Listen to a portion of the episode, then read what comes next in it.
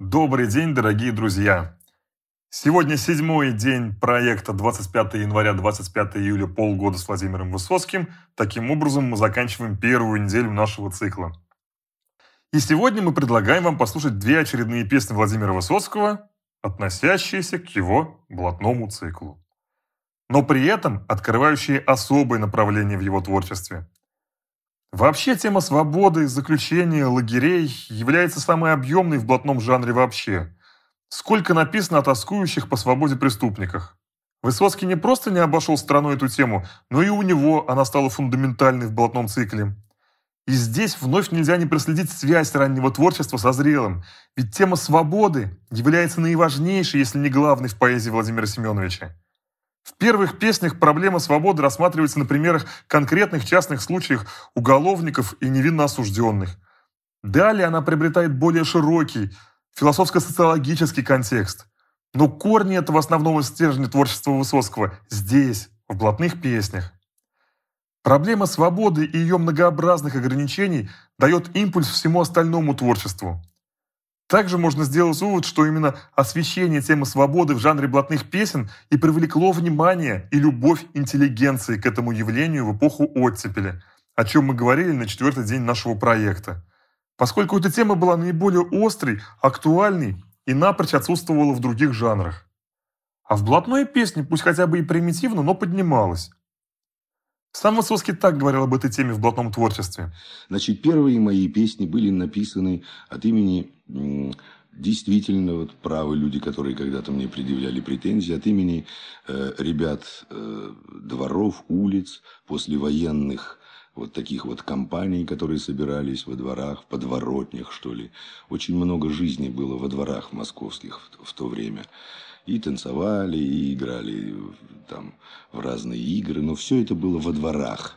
Вот. И вот это вот такая вот Конечно, я думаю, что в этих песнях присутствует, безусловно, такая, ну что ли, если можно так выразиться, слово нехорошее, но точно такая заблудненная интонация немножко.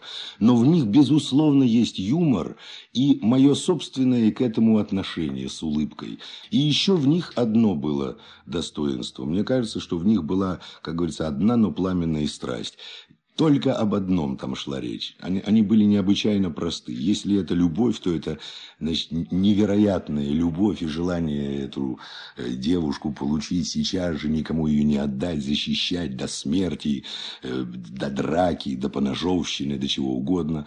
Если это поется э, человек, человеком, который сидит где-то в тюрьме или в лагере, то это желание выйти на свободу его. И вот тоже одна, но пламенная страсть, желание значит, на свободу и так далее. И, конечно, есть элемент бравады в этом, лихости какой-то, ну, который свойственно, в общем, всем молодым людям. Это дань молодым моим годам и дань э, прежним временам, послевоенным временам, которые все мы помним. Ну вот. В итоге Высоцкий так преуспел в этом направлении, что слушатели его песен были уверены, что он сидел. Причем уже находились те, кто делил с ним баланду. А еще особенно ценилась пленка с записями, которая была записана прямо на зоне. Один бывший зэк, сидевший с Высоцким, освободившись, привез ее в Москву. Сам Владимир в это время пока еще мотал срок. И теперь она ходила по рукам, перезаписывалась и считалась особенно ценной. А так как слушатели его песен и понятия не имели о его возрасте, то миф расширился вплоть до того, что Высоцкий жертва сталинских репрессий и освобожден был по амнистии. Ну и пиком уголовной карьеры Высоцкого стало то, что он пошел по вышке и был расстрелян в одном из лагерей. Причем миф о том, что Высоцкий сидел, не исчез и тогда, когда направление его творчества сменилось. Говорят, что многие представители издательств, отвечая на вопрос, почему они не печатают его песни, отвечали, а бог его знает, вдруг он сидит. Да и сегодня этот миф до сих пор жив – если в Яндексе набрать «За что Высоцкий», то первым или вторым по популярности продолжением вылезет «Сидел и сколько». Ну что же, это, наверное, лучше всего говорит о качестве этих произведений. Почему так получалось? Многие отмечали, что при любых встречах, даже недолгих знакомствах, Владимир Семенович интересовался всем, задавал массу вопросов, просил поподробнее рассказать. А уж о жизни в лагерях много кто ему мог поведать в то время. К примеру, его двоюродный брат Николай, освобожденный осенью 1960 года. О нем прекрасно вспоминала вторая жена Высоцкого Людмила Абрамова. Цитата. «Почему никто не вспоминает про Колю, племянника Нины Максимовны Высоцкой? А про Колю надо вспоминать. Ведь он был такой чистейший, такой ангельской души человек, кристальнейшей чистоты и ни в чем не повинный. А ведь он был осужден, сидел в лагерях, и очень много текстов песен, блатных песен Володя знал от него. И Коля вернулся не потому, что его кто-то простил. Он был помилован как страшно больной человек. И нигде, ни в чем он не озлобился. Никогда в жизни не ругал тех, кто его посадил. И тех, кто затащил его в дурацкую компанию сторожить какую-то капусту, сворованную из ларька. Его это совершенно не озлобило. То есть мог человек окунуться туда, в эти круги ада, и выйти таким же чистым, с такой же незапятнанной душой, с какой он туда попал. Так откуда у Володи могли появиться мысли о том, что блатные песни – это воспевание зла и убийства? Да и в какой блатной песне и кто воспевает зло, хотела бы я посмотреть. И у Володи этого никогда не было. Темперамент защиты, он самое большое значение имеет в блатных песнях. И, конечно, никогда в жизни Володя настоящего злого человека не оправдывал. Ну вообще песня «Серебряные струны» – это не только песня о свободе. Посвящение инструменту – это достаточно часто встречающаяся тема в русском романсе и в цыганских песнях.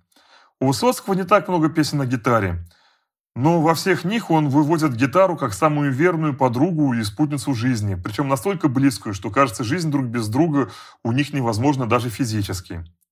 И это при том, что играл Высоцкий на гитаре, мягко говоря, специфически. А специфичность заключалась в том, что она всегда была слегка расстроена.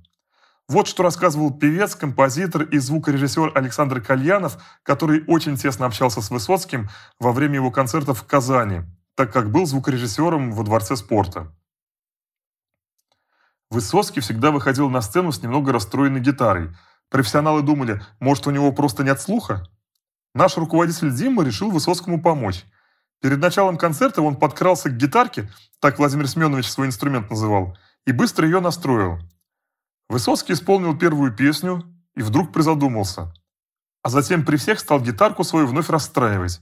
Все профи в трансе. Улучив в перерыве момент, Дима снова нырк к гитарке и опять настроил. Высоцкий вышел на сцену, один аккорд взял, другой. Тут же со сцены сказал, если кто еще хоть разок мою гитарку подстроит, получит по морде. Ясно, нет? И почему-то выразительно посмотрел на меня. Со слухом у Высоцкого все было в порядке. Видимо, слегка расстроенная гитара идеально гармонировала с доверительной хрипотцой артиста. Играл Высоцкий на семиструнной гитаре. Ее еще по-другому называют русской гитарой. Изобрели ее только в конце XVIII века, так что это один из самых молодых музыкальных инструментов. Но в России вплоть до конца XX века именно семиструнная гитара была самой распространенной и популярной, в отличие от классической шестиструнной. И весь музыкальный пласт знаменитых русских романсов исполнялся именно под семиструнную гитару. Сегодняшняя песня «Серебряные струны» тоже своим исполнением напоминает русский романс – Литературовед Анатолий Кулагин пишет, Пародийный эффект этих строк заключен в сочетании, с одной стороны, традиционных оборотов «у меня гитара есть», причем внешне нейтральные эти слова на фонограмме 1963 года звучат у Высоцкого подчеркнуто романсово. «Злая фортуна», «Серебряные струны». И с другой стороны, уголовной фразеологии «Век свободы не видать», «Перережьте горло мне», Ирония же состоит в том, что герой знает явно не характерные для человека его круга слова. Кстати, цыганские песни, а мы уже говорили о значении цыганских мотивов в творчестве Высоцкого, также исполняются на семиструнной гитаре, и они уже влияли на Высоцкого на стадии обучения владением инструмента. Вот воспоминания первой жены Изольды Жуковой. Он без конца терзал эту гитару. Пытался научиться или, возможно, ему раньше кто-то показывал, шлифовал, что ли, постоянно одну и ту же песню «Ехал цыган по селу верхом». Тогда ее все время пел Сличенко, и она была запета до полного безобразия. И вот на этой песне и нащупались первые аккорды. Я ее очень хорошо запомнила, потому что это было ужасно. Если он брал гитару в руки, то ее уже трудно было у него отобрать. Вообще он прикипел к ней очень быстро. А научил Высоцкого играть все тот же самый близкий друг Игорь Кахановский. Вот его слова. Я довольно быстро набил руку, и, зная хорошо репертуар Вертинского, моя мама чуть ли не вместо колыбельных пела мне про «Желтого ангела» и «Маленькую балерину», пел его песни еще в нашей школьной компании. Я уже считался виртуозом, когда Володя попросил меня показать ему, как берутся эти аккорды и в каком сочетании друг с другом. Он тоже довольно быстро освоил эту немудренную музграмоту, так что на наших посиделках мы нередко сменяли друг друга, каждый со своим репертуаром. Но здесь следует заметить, что на славу учителя Высоцкого претендует еще один человек, а именно однокурсник Роман Вильден. До третьего курса Володя вообще не подходил ни к одному инструменту. Сейчас с гордостью вспоминаю, что первые стандартные три аккорда на гитаре показал ему я. Но я так и остался на трех аккордах, а он стал Высоцким. В этом есть, очевидно, диалектика таланта плюс упорный неутомимый труд. В перерывах между лекциями, занятиями, все свободное время он посвящал гитаре. Причем этого поначалу всерьез никто не принимал. Ну, бренчит себе и бренчит. Некоторые даже пренебрежительно называли дешевкой то, что он пел. Может быть, потому, что Володя и с самого начала серьезно к себе не относился, и первые его песни носили действительно более застольный характер. Тот Высоцкий, которого мы знаем, появился поздно, уже после окончания студии. А до этого были и взлеты, и падения, причем падений было, пожалуй, больше.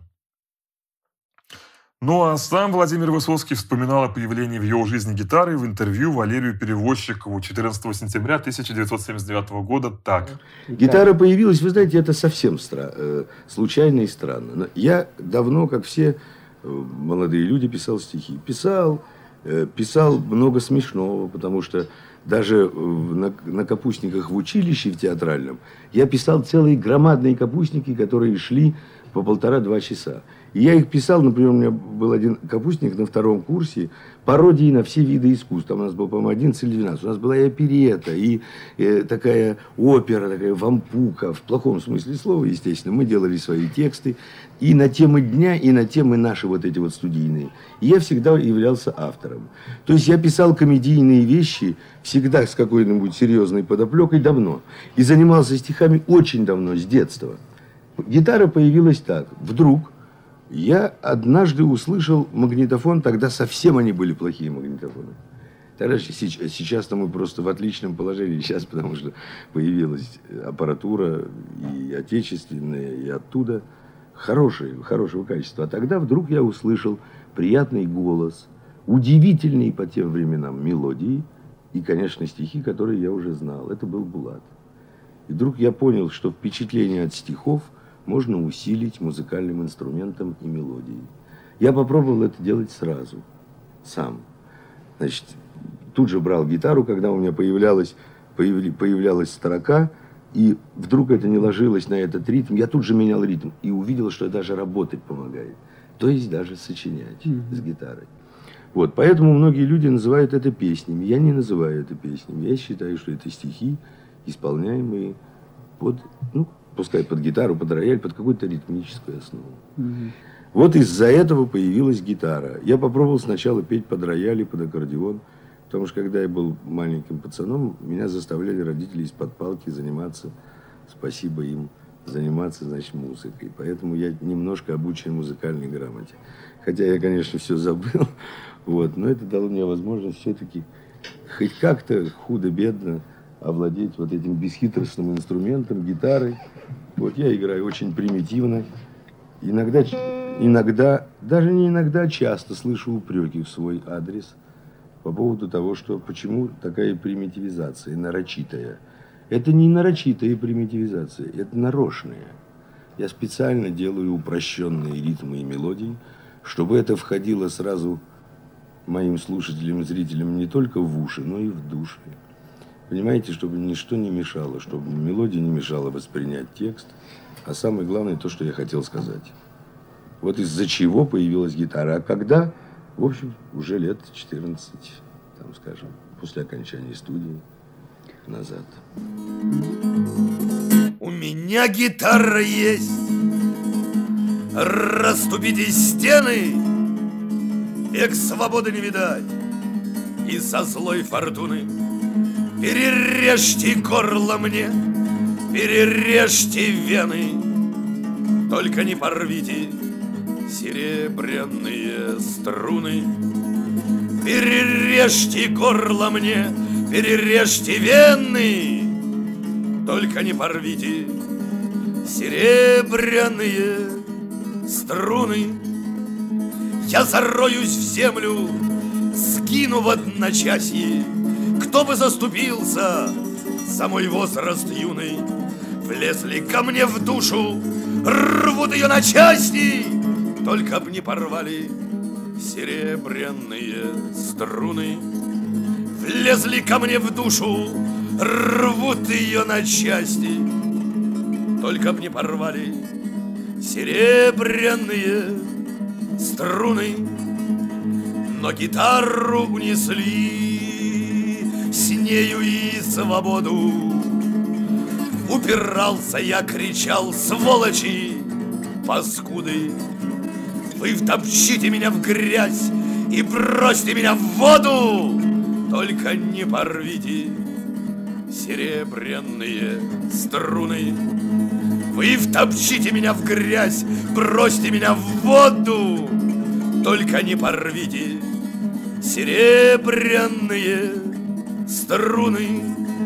Что же это, братцы, не видать мне, что ли, Ни денечков светлых, и ни ночей безлунных?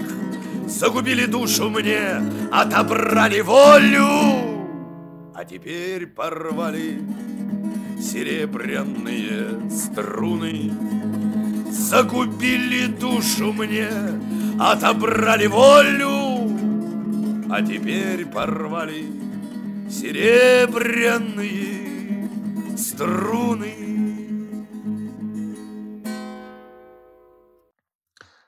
1962 году Высоцкий был вынужден уже вторично покинуть театр имени Пушкина.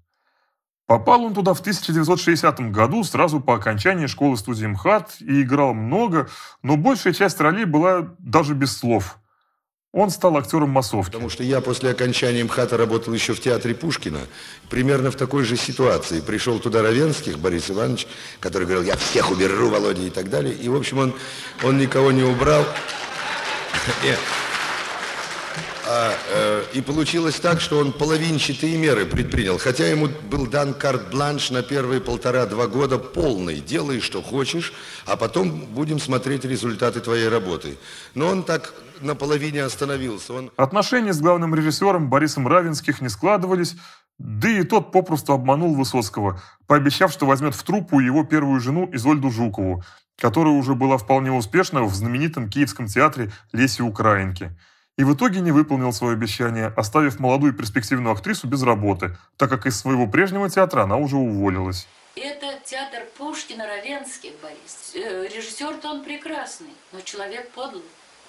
Он замучил Высоцкого, замучил. Высоцкий покинул театр Пушкина в сентябре 1961 года, почти сезон отработал в театре «Миниатюр», где он, согласно письма второй жене Людмиле Абрамовой, занимался миниатюрным искусством.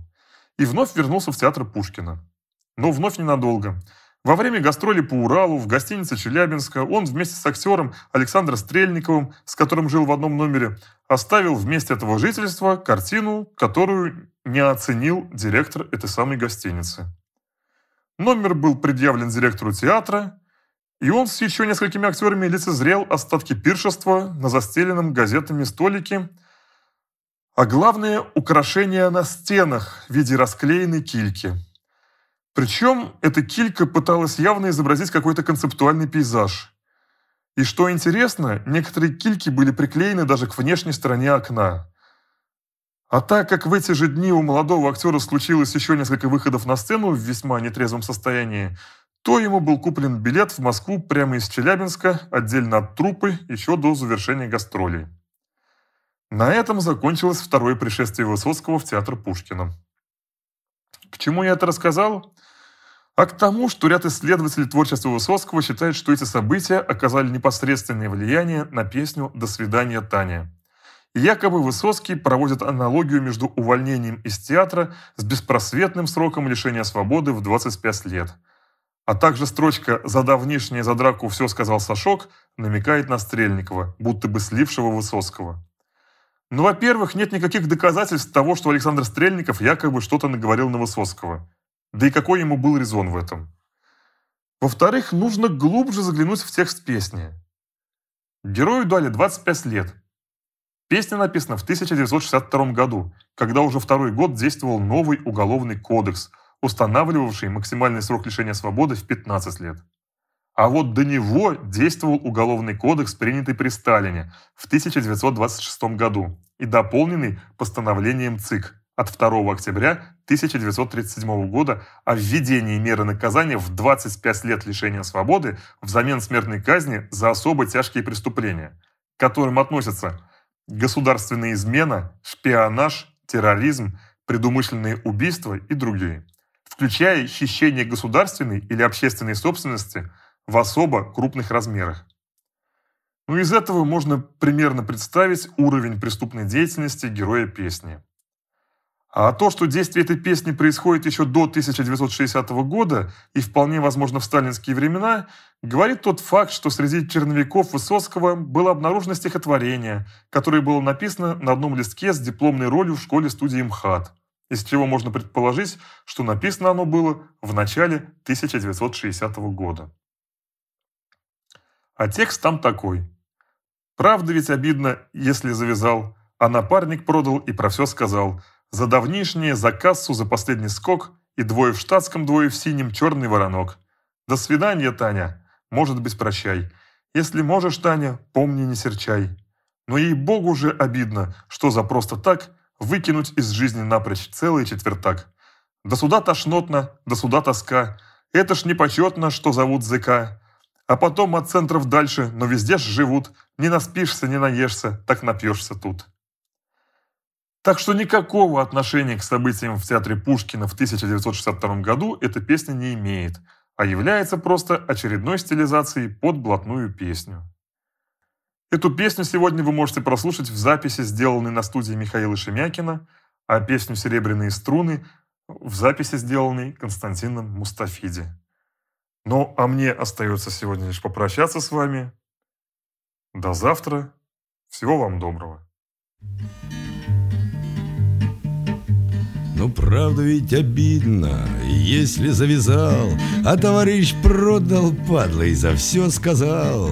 За давнишнее, за драку все сказал Сашок, И двое в синем, двое в штатском, черный воронок. До свидания, Таня, а может быть, прощай. До свидания, Таня, если можешь, не серчай Но все-таки обидно, чтоб за просто так Выкинуть из жизни напрочь цельный четвертак. На суде судья сказал 25 до встречи Раньше б горло я порвал за такие речи. А теперь терплю обиду, не показываю виду. Если встречу я Сашка, ох, как изувечу. До свидания, Таня. А может быть прощай.